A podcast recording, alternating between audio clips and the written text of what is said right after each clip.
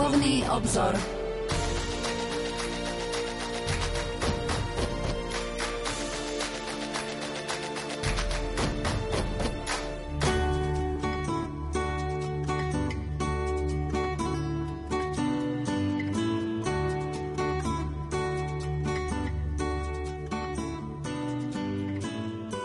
Modlitba svätého Jána Pavla II. na slávnosť svätého Jozefa.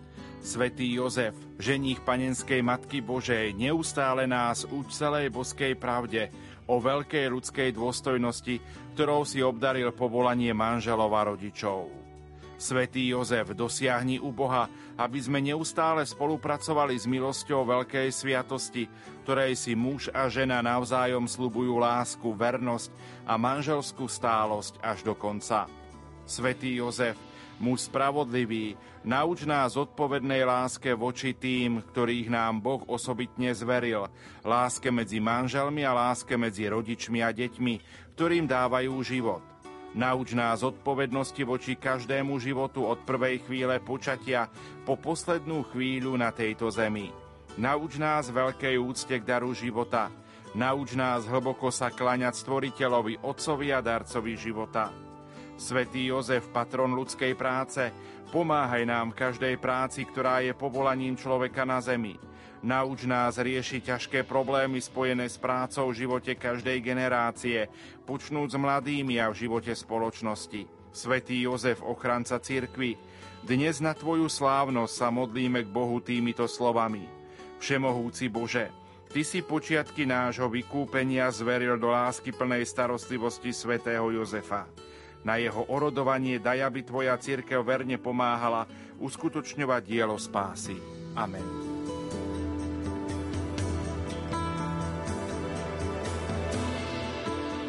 Opäť po mesiaci prichádzame s reláciou Duchovný obzor s témou Svetý Jozef v teológii svätého Jána Pavla II. Hosťom štúdiu Rádia Lumen je profesor Anton Adam, ktorý prednáša v kňazskom seminári svätého Gorazda v Nitre a je kňazom Bansko-Bystrickej diecézy. Pán profesor, prajem vám požehnaný májový večer. Ďakujem pekne za privítanie v Rádiu Lumena. Prajem podobne vám aj všetkým, ktorí nás v týchto chvíľach počúvajú požehnaný večer. Sme veľmi radi, že ste opäť prijali pozvanie, aby sme rozprávali o svetom Jozefovi, tentokrát o svetom Jozefovi v teológii svätého Jána Pavla II. slovanského pápeža. Túto dnešnú reláciu vysielame v deň, kedy si pripomíname 101. výročie narodenia svätého pápeža Jána Pavla II. Aké bolo to vaše prvé stretnutie s pápežom Jánom Pavlom II. a ktoré možno zanechalo takú tú najsilnejšiu stopu? Stretnutí so svetým Jánom Pavlom II bolo, bolo viac počas môjho teda kňazského života, ale veľmi rád teda naozaj spomínam na, to, na prvé stretnutie s Jánom Pavlom II. Bolo to v roku 1979, keď bol Jan Pavol II na prvej návšteve v rodnom Polsku a vtedy som vycestoval do Polska aj s pánom kaplánom Šašikom, neskorším vladikom, ktorého naši poslucháči dobre poznali. Bola to veľmi zaujímavá cesta, aj vzhľadom na vôbec to očakávanie, aj na okolnosti, v ktorých sa to odohrávalo, pretože napriek tomu, že sme boli socialistický blok, tak e, robili naozaj pomerne veľké ťažkosti e, dostať sa na túto púť aj zo Slovenska. Bol som tedy veľmi rád, lebo to bolo nie len prvé stretnutie s Janom Pavlom II, ale aj prvé stretnutie, tak povediať, s papežom. O to viac, že sme sa dostali pri Katolíckej univerzite veľmi blízko k Janovi Pavlovi II. No a potom tých stretnutí boli ďalšie počas už púti do Ríma, aj s bohoslovcami z kniazského seminára, ale určite zvlášť blízke je mi stretnutie s Janom Pavlom II, keď bol na tretej návšteve na Slovensku v roku 2003. Spomíname si na to veľmi živo, keď prišiel ako pútnik utrpenia, ale aj veľký pútnik nádeje. A vtedy 12. septembra 2003 Najskôr bola slavená Sveta Omša na námestí SNP, tu v Banskej Bystrici a popoludní bolo niekoľko stretnutí v kniazskom seminári v Badine. Okrem iného bolo stretnutie aj s bohoslovcami, pedagógmi a zamestnancami kniazského seminára. A tá návšteva je vo mne stále veľmi prítomná, lebo keď sme teda si robili nejaké spoločné foto, tak som stál za svetým Janom Pavlom II a vtedy ma naozaj nenapadlo vo sne, že vlastne stojím niekoľko centimetrov od svetca. V konečnom dôsledku aj v tých časoch človek vnímal tú osobnosť naozaj v rovine svetého života, ale ono tie následné udalosti k tomu ešte pridávajú a som rád, že som mal túto možnosť nie preto, že by som mohol teraz hovoriť, že stretol som sa s Jánom Pavlom II. To nie je také podstatné. Podstatné je, že som sa stretol s človekom, rímským pápežom, ktorý bol svetkom naozaj Krista. A toto je, myslím, to, čo je posolstvom aj pre mňa, aj pre našich poslucháčov. Je vám blízky svätý Jan Pavol II? Je mi veľmi blízky. Je mi veľmi blízky jednak z tohto dôvodu, ktorý som pomenoval, spôsobom života, otvorenosťou voči človeku, pretože je to taká antropológia, ktorá je žitá a v neposlednej miere aj z pohľadu teológa mi Jan Pavel II veľmi blízky. Otvára témy, ktoré majú čo povedať teológovi, teológii, pretože už začiatok jeho pontifikátu a prvá encyklika Redemptor hominis, vykupiteľ človeka, naznačili, kadiaľ sa bude uberať tento pontifikát. Minimálne z pohľadu teologickej vedy a teologického poznania, pretože keď osledujeme vôbec spôsob jeho komunikácie, akým spôsobom živil vlastne teológiu, akým spôsobom, tak povedia, sformoval život, tak nám neostáva nič iné iba povedať Bohu vďaka za tohto svetka, lebo zanechal veľkú stopu. Ja som presvedčený, že tak veriaci, ako aj teológovia ešte dlhých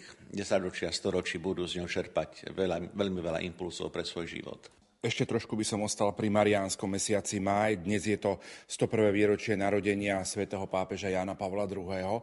Ale spomenul by som ešte 13. máj, jednak výročie fatimských zjavení a jednak 13. máj 1981, kedy na pápeža Jana Pavla II.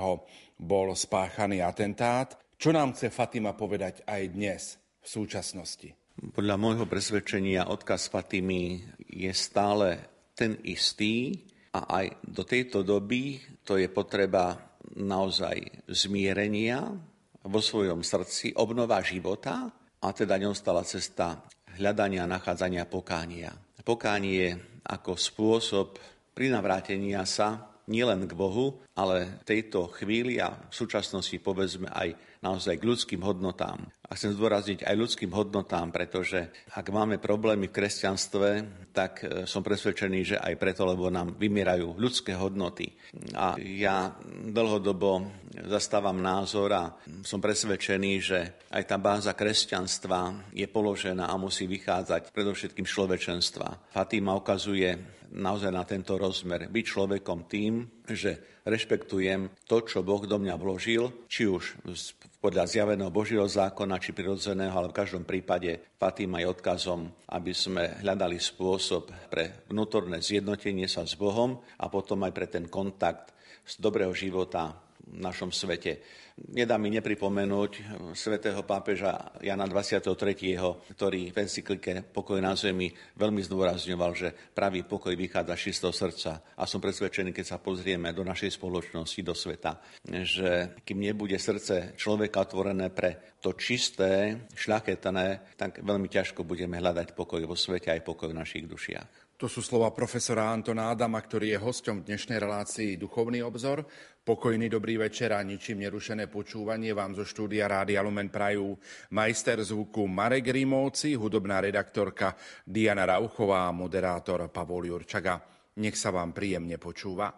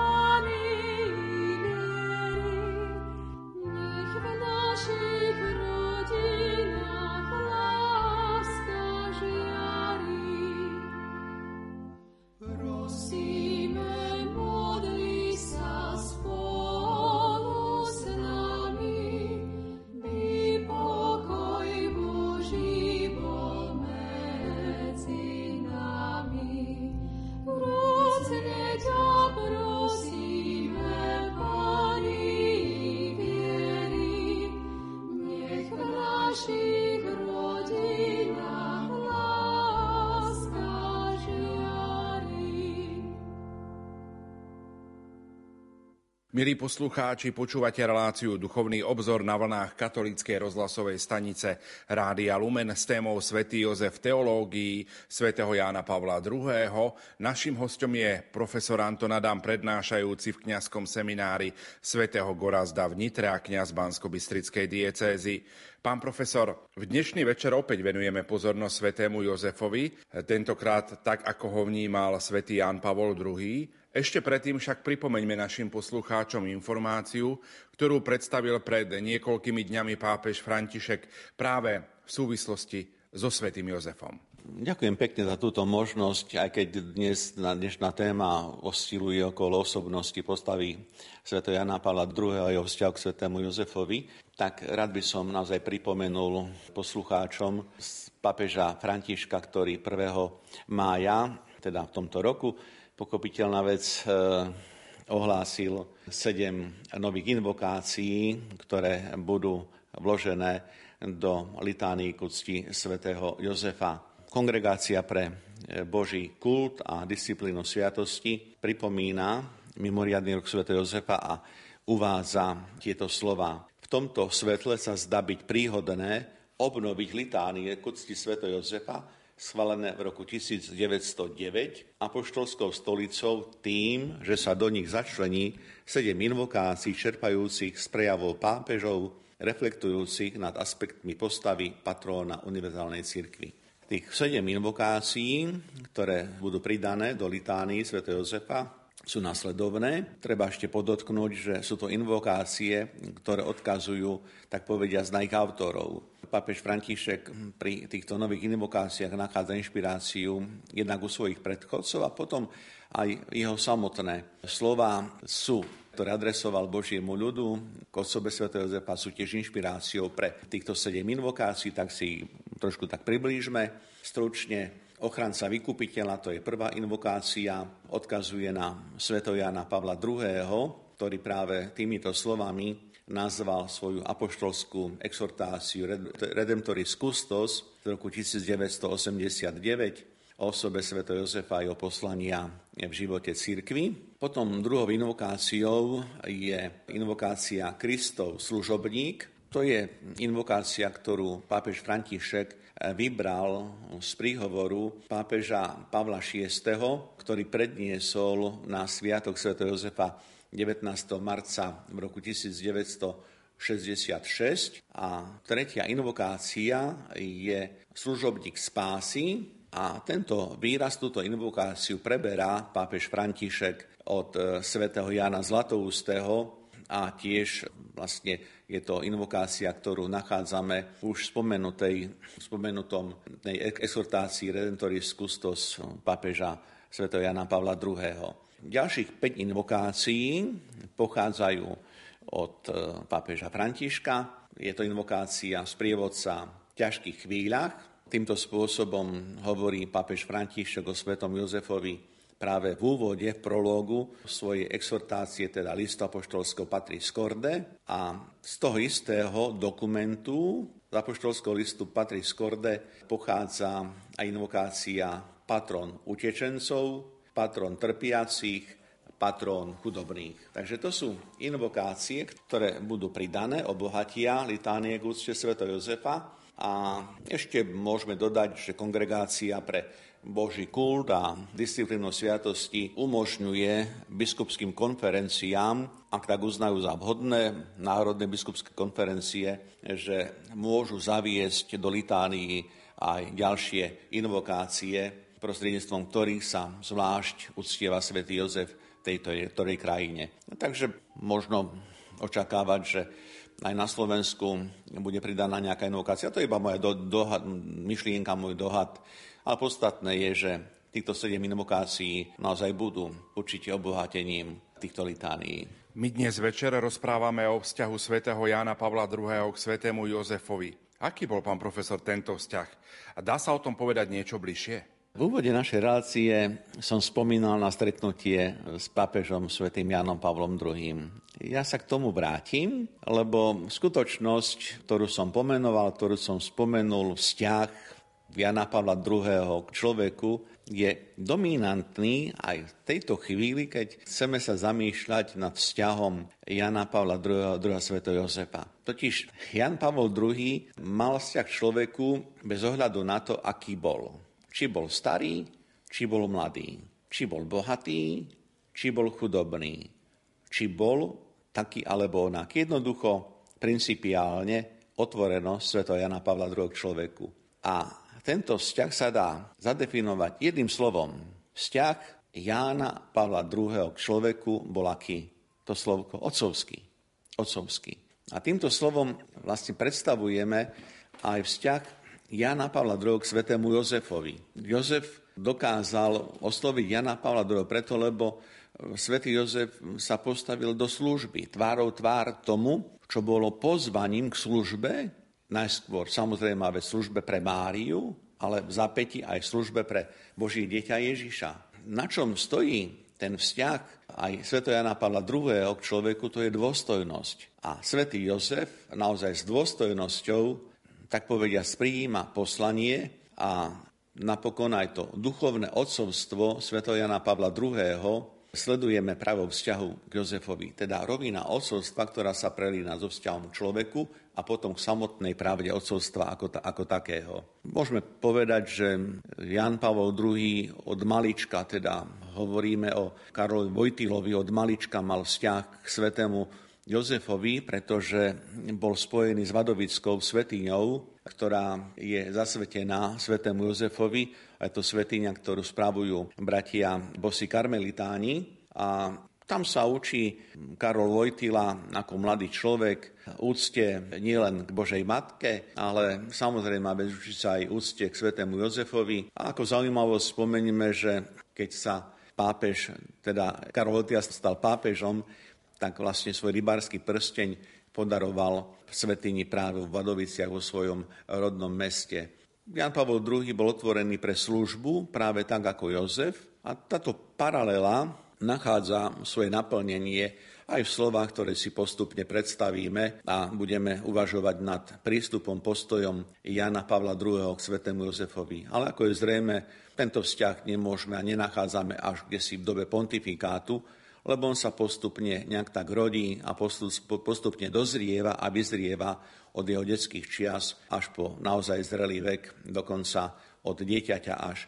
po pápeža. Jan Pavol II venuje veľa priestoru zobrazeniu ľudskej tváre svätého Jozefa. Ľudská tvár, lebo Jan Pavol II v kontexte toho, čo dnes hovorím, si uvedomoval, že len osoba, tak povediac, osoba z mesa a kostí, ktorá je nám úplne blízka, e, žije v ľudskej realite a v podstate táto osoba, ktorá nám blízka, vy vytrvať vo vernosti Božej službe. Toto je dôležité. Poznanie, rozpoznanie. E, pre Jana Pavla II. Jozef je človek, ktorý napriek okolnostiam, ktorých sa ocitá, napriek mnohému tajomstvu, s ktorým sa stretáva, napriek ťažkostiam, ktorým čelí, ako otec, ako manžel, tak dokáže zachovať ľudskú tvár a aj v týchto situáciách ostáva verným Bohu. To je to, čo je posolstvo mať do týchto dní. Byť verný Bohu podľa obrazu Sv. Jozefa vtedy, keď je nám aj zle a je nám možno aj nepríjemné alebo niečo ťažké. My si v tejto chvíli opäť trochu zahráme a po pesničke budeme v našom rozprávaní pokračovať.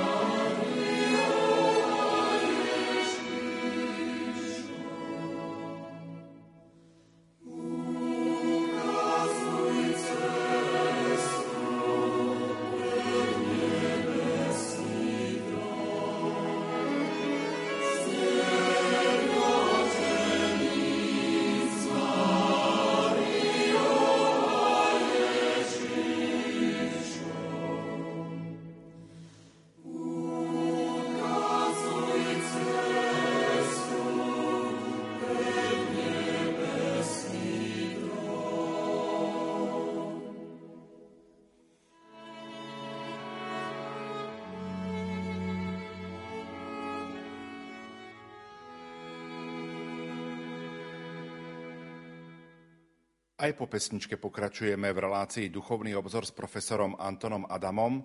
Pán profesor, svätý Jan Pavol II na Sviatok na nebo zatia Pany Márie 15. augusta 1989 vydal apoštolskú exhortáciu ochránca vykupiteľa Redemptoris Custos o osobe svätého Jozefa a jeho poslaní v živote cirkvi, v živote Krista a cirkvi. Čo je jadrom tejto apoštolskej exhortácie, ak by ste mohli trošku predstaviť. Tak v prvom rade poznamenajme, že svätý Jan Pavol II, keď uvažuje a vôbec nám predstavuje trošku tak obraz svätého Jozefa apoštolskej exhortácii ochranca vykupiteľa, tak vychádza z textu Evanília svätého Matúša. Tá myšlienka, ktorá je dominantná, ukazuje na Jozefovo povolanie keď je povolaný naozaj byť ochrancom vykupiteľa, znovu v tých okolnostiach, ktoré sú nám dobre známe. Evangelista Matúš hneď vlastne v prvej kapitole uvádza veľmi vážnu pravdu. Jozef urobil, ako mu prikázal aniel pánov a prijal svoju manželku.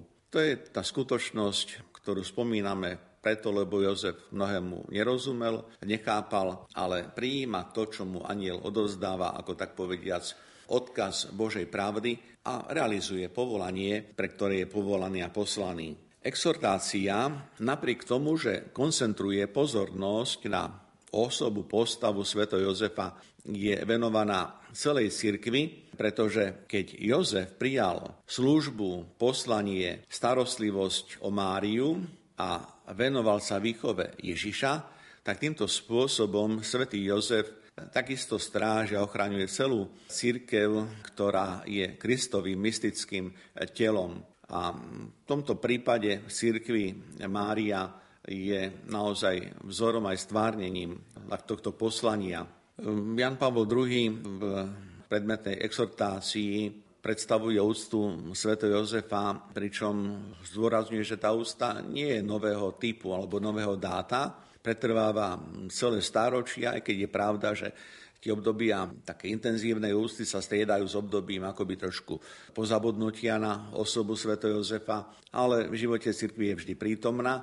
A svätý Jan Pavol II v exhortácii ochranca vykupiteľa sa obracia alebo obracia pozornosť aj na pápeža Leva 13., ktorý 15. augusta roku 1889 vydal encykliku Cunquam Pluries, čo znamená, že vníma Jan Pavol II to prepojenie aj historické vzhľadom na svojich predchodcov ako živý odkaz na rozvoj, ďalší rozvoj kultu Sv. Jozefa.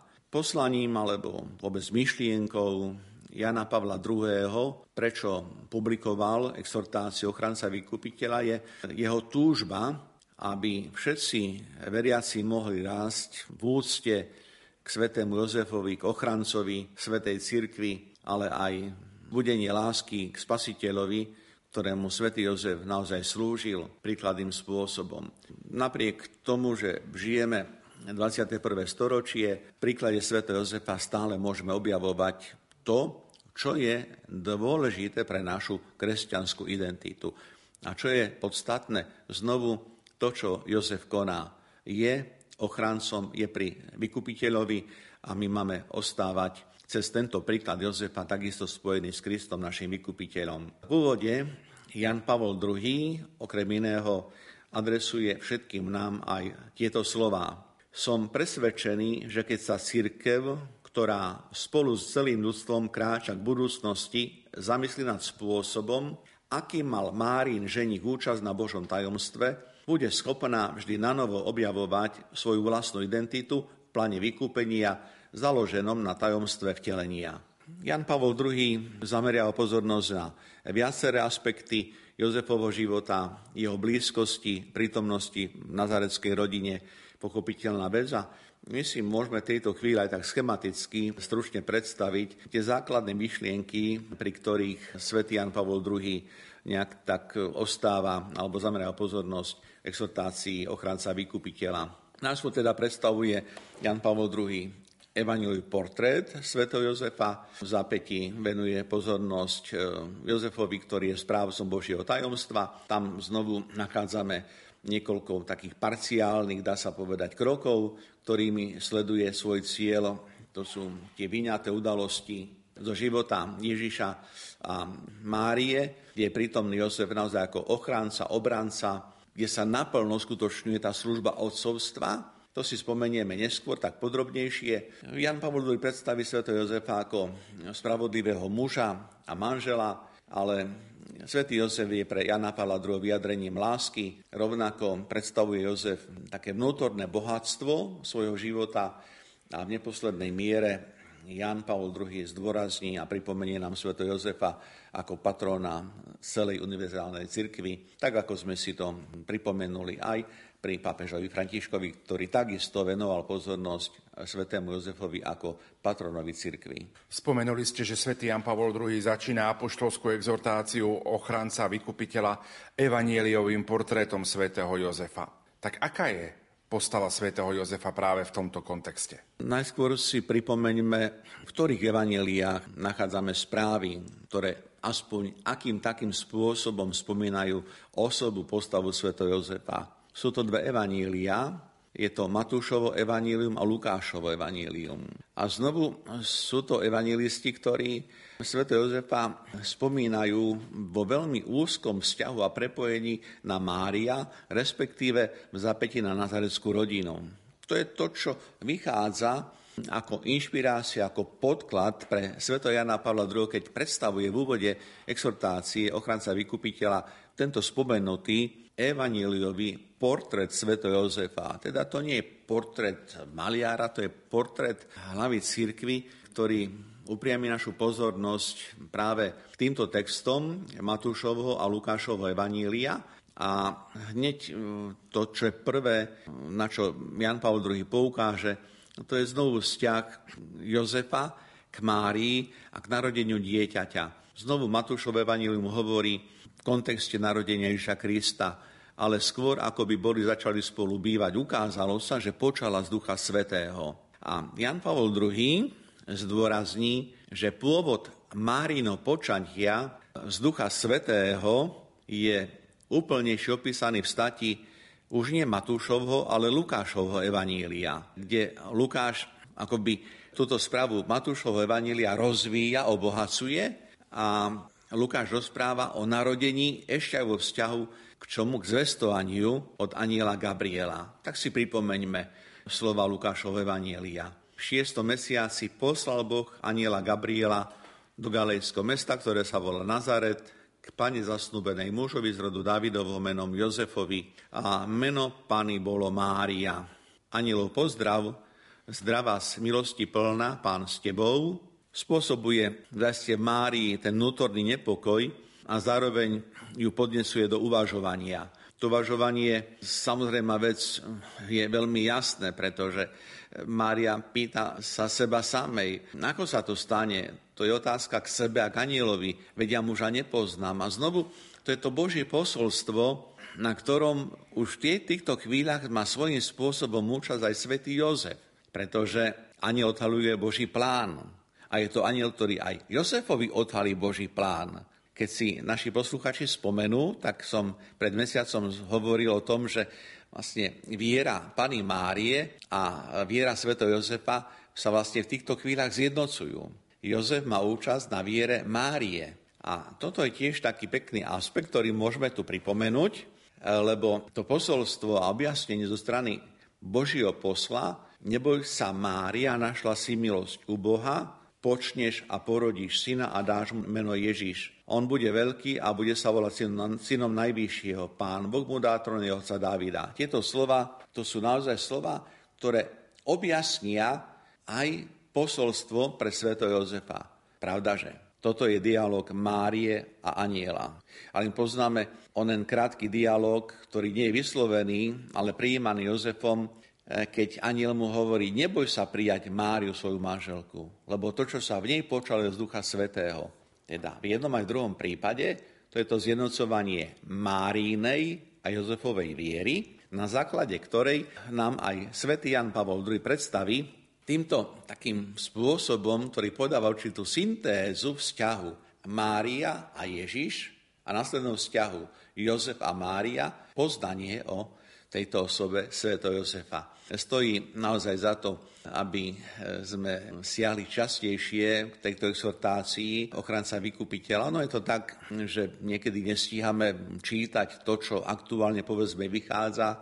Možno je dobre povzbudiť všetkých nás, e, ktorí rozprávame o Svetom Jozefovi, ktorí nás počúvajú aj v týchto chvíľach, aby sme podľa svojich možností radi stiahli aj možno tým starším a oprším dokumentom, ktoré povedzme aktuálne v tomto roku Sv. Jozefa nás môžu obohacovať. Ešte by som rád e, na tomto mieste povedal, že posol, teda Boží aniel, sa obracia, a to je znovu to, čo Jan Pavol II tak prijíma a preberá Evanílii Sv. Matúša a Sv. Lukáša, tak ten Boží posol sa obracia na Jozefa vo chvíli a v situácii, v čase, kedy Jozef je povolaný dať svojmu synovi vlastne meno, ktorý sa narodí z nazareckej pany. A práve to, že Jozef je ten, ktorý nazve vlastne Ježíša tak, ako ho nazve, to je znamenie, že Jozef sa stotožňuje znovu s Božím posolstvom, lebo v konečnom dôsledku to nie je samotné Jozefovo rozhodnutie, že ho nazve menom Ježiš. To je Božie rozhodnutie, s ktorým sa ale Jozef stotožňuje, práve preto ho poznáva Boží zámer a Boží plán. No a to, čo už ďalej nasleduje, akým spôsobom sa rozvíja vlastne vzťah sveto Jozefa k Márii a k Ježišovi, to je predmetom tých ďalších úvah, úvah ktoré Jan Pavol II rozvíja, exhortácií, ktorej sa venujeme v dnešný večer.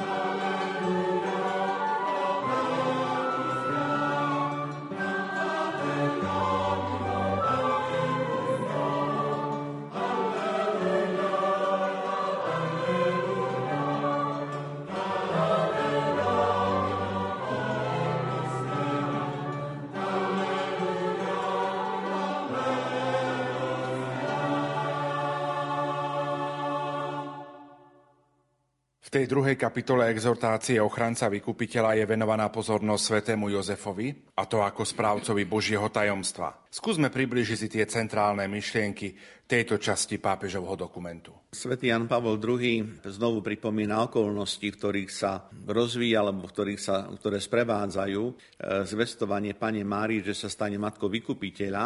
A v tomto kontexte Jan Pavel II pripomenia aj svoju encykliku Redemptoris Mater, Matka vykupiteľa, ktorej rovnako rezonuje myšlienka tajomstva, s ktorou sa Mária stretáva a musí sa s touto myšlienkou, s tým posolstvom nejak tak vnútorne vysporiadať. A toto je miesto práve, na ktorom a pri ktorom Jan Pavol II hovorí o znovu stretávaní sa viery Márínej s vierou Sveto Jozefa. A Jan Pavol II hovorí, citujem z apoštolskej exhortácie ochranca vykupiteľa tieto slova. Ak Alžbeta povedala o vykupiteľovej matke, blahoslavená je tá, ktorá uverila, v určitom zmysle možno toto blahoslavenstvo vzťahovať i na Jozefa, pretože pozitívne odpovedal na Božie slovo, keď mu bolo odovzdané v rozhodujúcom momente. Hoci je pravda, že Jozef neodpovedal na anielovo zvestovanie rovnakým spôsobom ako Mária, urobil, ako mu prikázal pánov aniel a prijal svoju manželku. To, čo urobil, je najčistejšou poslušnosťou viery, hovorí svätý Jan Pavol II. A my môžeme pokračovať, že to, čo urobí Jozef, tak toho zvláštnym spôsobom zjednocuje s Máriou a s jej vierou. Ako pravdu, ktorá má pôvod v Bohu, prijíma Jozef práve to, čo Mária predtým prijala pri zvestovaní anielom Gabrielom. A druhý vatikánsky koncil znovu v týchto súvislostiach nám ponúka náuku z konštitúcie Dei Verbum o Božom slove, kde nachádzame aj tieto hlboké slova. Bohu, ktorý dáva zjavenie, treba preukazovať poslušnosť viery. Ňou sa celý človek slobodne oddáva Bohu tým, že sa svojim rozumom a vôľou plne podriaduje Bohu a dobrovoľne prijíma jeho zjavenie. A tak Jozef, podobne ako pana Mária, sa stáva výnimočným ochrancom tajomstva. Tajomstva, o ktorom apoštol svätý Pavol v liste Fezanom píše, že to tajomstvo od vekov skryté v Bohu. A to je tajomstvo, ktoré v tom rozhodujúcom momente zvestovania a následne narodenie, narodenia pána Ježiša je plnosťou času, pretože Boh plnosti času poslal aniela Gabriela. A plnosti času prichádza aj Ježiš, Boží syn na tento svet, preto aby ten, ktorý je narodený zo ženy, narodený ale pod zákonom, prichádza, aby vykúpil tých, ktorí sú tiež pod zákonom z dôvodu, akého, aby sme mali právo adoptívnosti synovstva. To je tá myšlienka, ktorá naozaj sa nejak tak stiahne evaníliovými textami, pretože to je celý zmysel Ježišovho poslania na tejto zemi. A Ježiš, ktorý, tak povediať, zvestuje Boha a ktorý nám, tak povediac, odsláňa to Božie tajomstvo, je ten, ktorý ako dieťa, ako ten, ktorý prijal ľudskú prirodzenosť v nazareckej rodine, naozaj ochraňovaný stalou prítomnosťou sveto Jozefa. A tento vzťah Jozef znovu a Mária vo vzťahu k Ježišovi je pre sveto Jana Pavla II veľmi, veľmi blízky a je to cesta viery, ktorá Máriu zjednocuje s Ježišom e, do tej miery, že Mária so svojím dieťaťom, so svojím synom vystupuje až na Golgotu a nič nemení na skutočnosti, že aj keď e, svätý Jozef v tom čase už nežil, tak počas svojho pozemského života pretože prijal to poslanie z neba, tak prijal aj poslanie ochrancu Božieho tajomstva. Svetý Jan Pavol II predstavuje svätého Jozefa ako správcu Božieho tajomstva vo výnimočných udalostiach spojených tak s Ježišom ako aj s Máriou.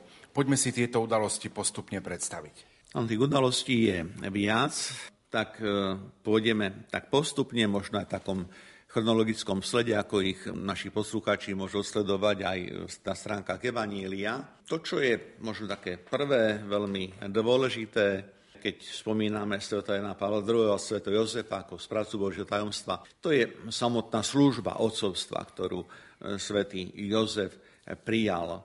Pápež Jan Pavol II hovorí alebo nás uvádza k tejto téme otcovstva aj týmito slovami, ako môžeme odvodzovať z evanílových textov Jozefovo manželstvo s Máriou tvorí právny základ jeho otcovstva. Pre Ježiša bolo potrebné zajistiť otcovskú ochranu, preto Boh vybral Jozefa, aby sa stal Máríným manželom. Z toho vyplýva, že Jozefovo otcovstvo, vzťah, ktorý ho robí Kristovi takým blízkym, ako je to len možné, nemu sa totiž vzťahuje každé vyvolenie a predurčenie, sa realizuje prostredníctvom manželstva s Máriou, teda prostredníctvom rodiny. Hoci evangelisti na jednej strane jednoznačne tvrdia, že Ježiš bol počatý mocou Ducha Svetého a že panenstvo zostalo manželke neporušené, na druhej strane označujú Jozefa za Marino manžela a Máriu za jeho manželku. Tá, tá služba otcovstva, ktorú vyzdvihuje svätý Jan Pavol II, naozaj evanílovo spočíva v tom, že Jozef prijal túto službu, ktorú mu zveruje Boh a služba otcovstva je spojená jednak s Máríným poslaním a potom následne s tým, čo nasleduje už ako život nazareckej rodiny. Takže ak by sme to povedali jednou vetou, Jozefovo otcovstvo je zakorenené v nazareckej rodine, odtiaľ vychádza a môžeme pokojne povedať, že aj osobstvo toho moderného otca, otca súčasnej doby musí byť tiež zakorenené v rodine. A, a to ešte rozšírim, lebo my používame tom našom slovníku náboženskom pojem duchovný otec a pojem duchovná rodina, duchovné spoločenstvo, tak som presvedčený, že tak ako teraz spomínam, že ten pojem oca má vychádzať z toho zakorenenia v rodine ako takej, takže aj to naše duchovné otcovstvo, otcovstvo kňazov ako duchovných otcov musí byť zakorenené tiež v rodine, tej duchovnej rodine. Dal by Pán Boh, aby to neboli iba pekné náboženské frázy, ale aby sme naozaj boli pre našich veriacich no, duchovnými otcami. Otec, ktorý má starosť, otec, ktorý sa možno niekedy aj o tie svoje deti duchovné bojí, ale týmto smerom by som to veľmi rád naozaj potiahol a ďakujem za možnosť, že to môžeme takto aj vo vzťahu k Jozefovi povedať, ale myslím si, že o to ide, lebo spomenieme Jozefa ako príklad, alebo sme aj hovorili Jozef ako príklad otcov a tak ďalej. No potom ešte spomenieme znovu aj pápeža svätého Pavla VI, lebo Jan Pavel II, on naozaj reagoval na mnohé príhovory svojich predchodcov, ktoré prednášali pri rôznych sláveniach svätému Jozefovi. A tak svätý Pavol VI hovorí, že otcovstvo Jozefa je konkrétne vyjadrené v tom, že urobil zo svojho života službu. Službu Márii a službu vôbec nazarickej rodine. Pritom Jozef vlastne spojil svoju zákonnú autoritu, ktorá mu ako otcovi patrila v nazareckej rodine, takým spôsobom, že rodine daroval sám seba. Toto je veľmi pekná myšlienka Pavla VI. Jozef otcovstvo razuje tak, že daruje sám seba.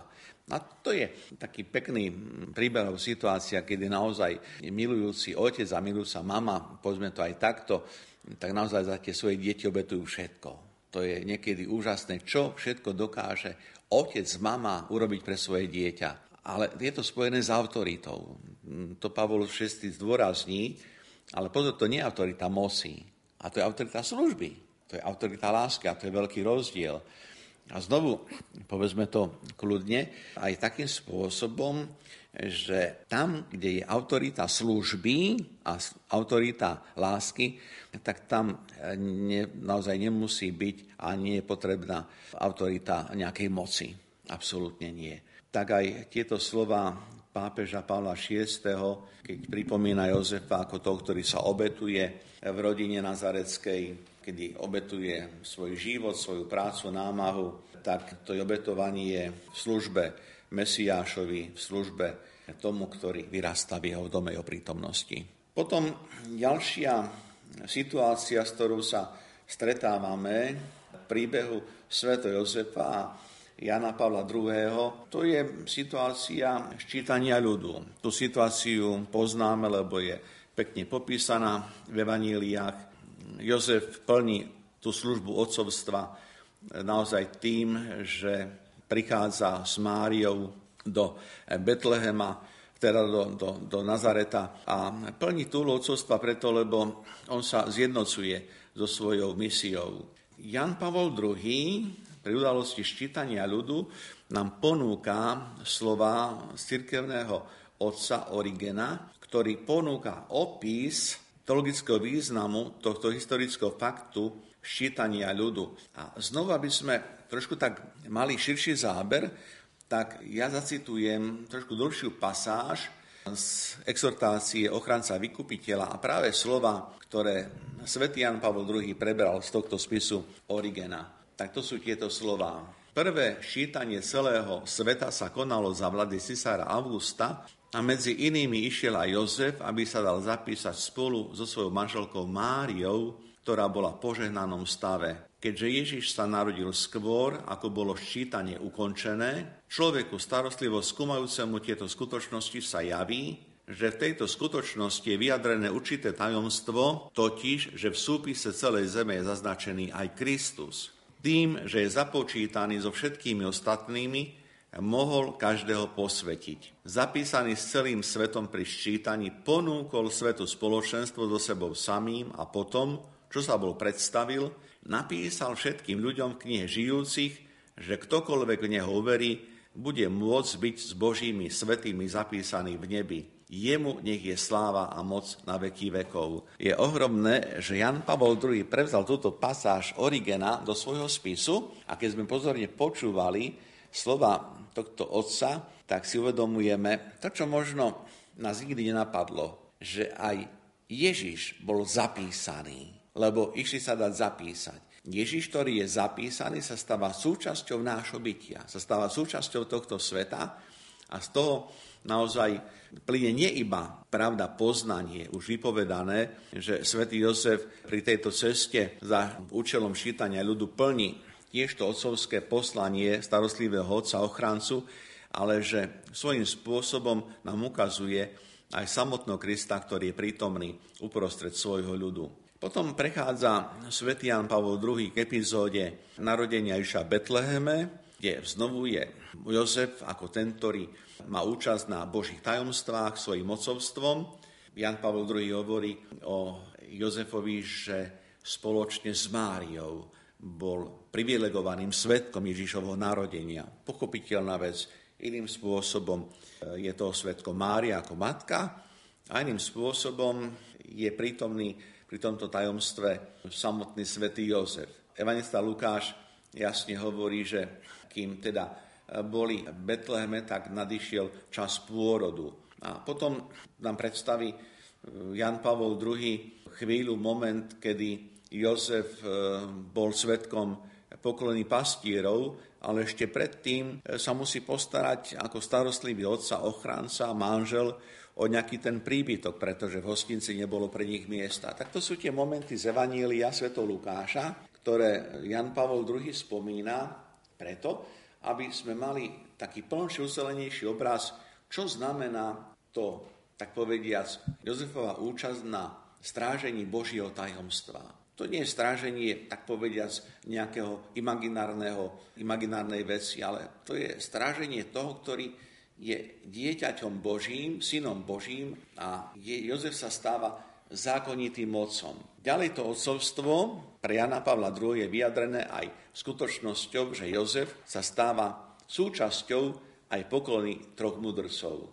A od tohto momentu sa posúva Jan Pavol II ďalšie veľmi významnej udalosti eh, v živote Jozefa, v živote Jozefa, ale aj v živote Ježiša a prichádza k obrieske.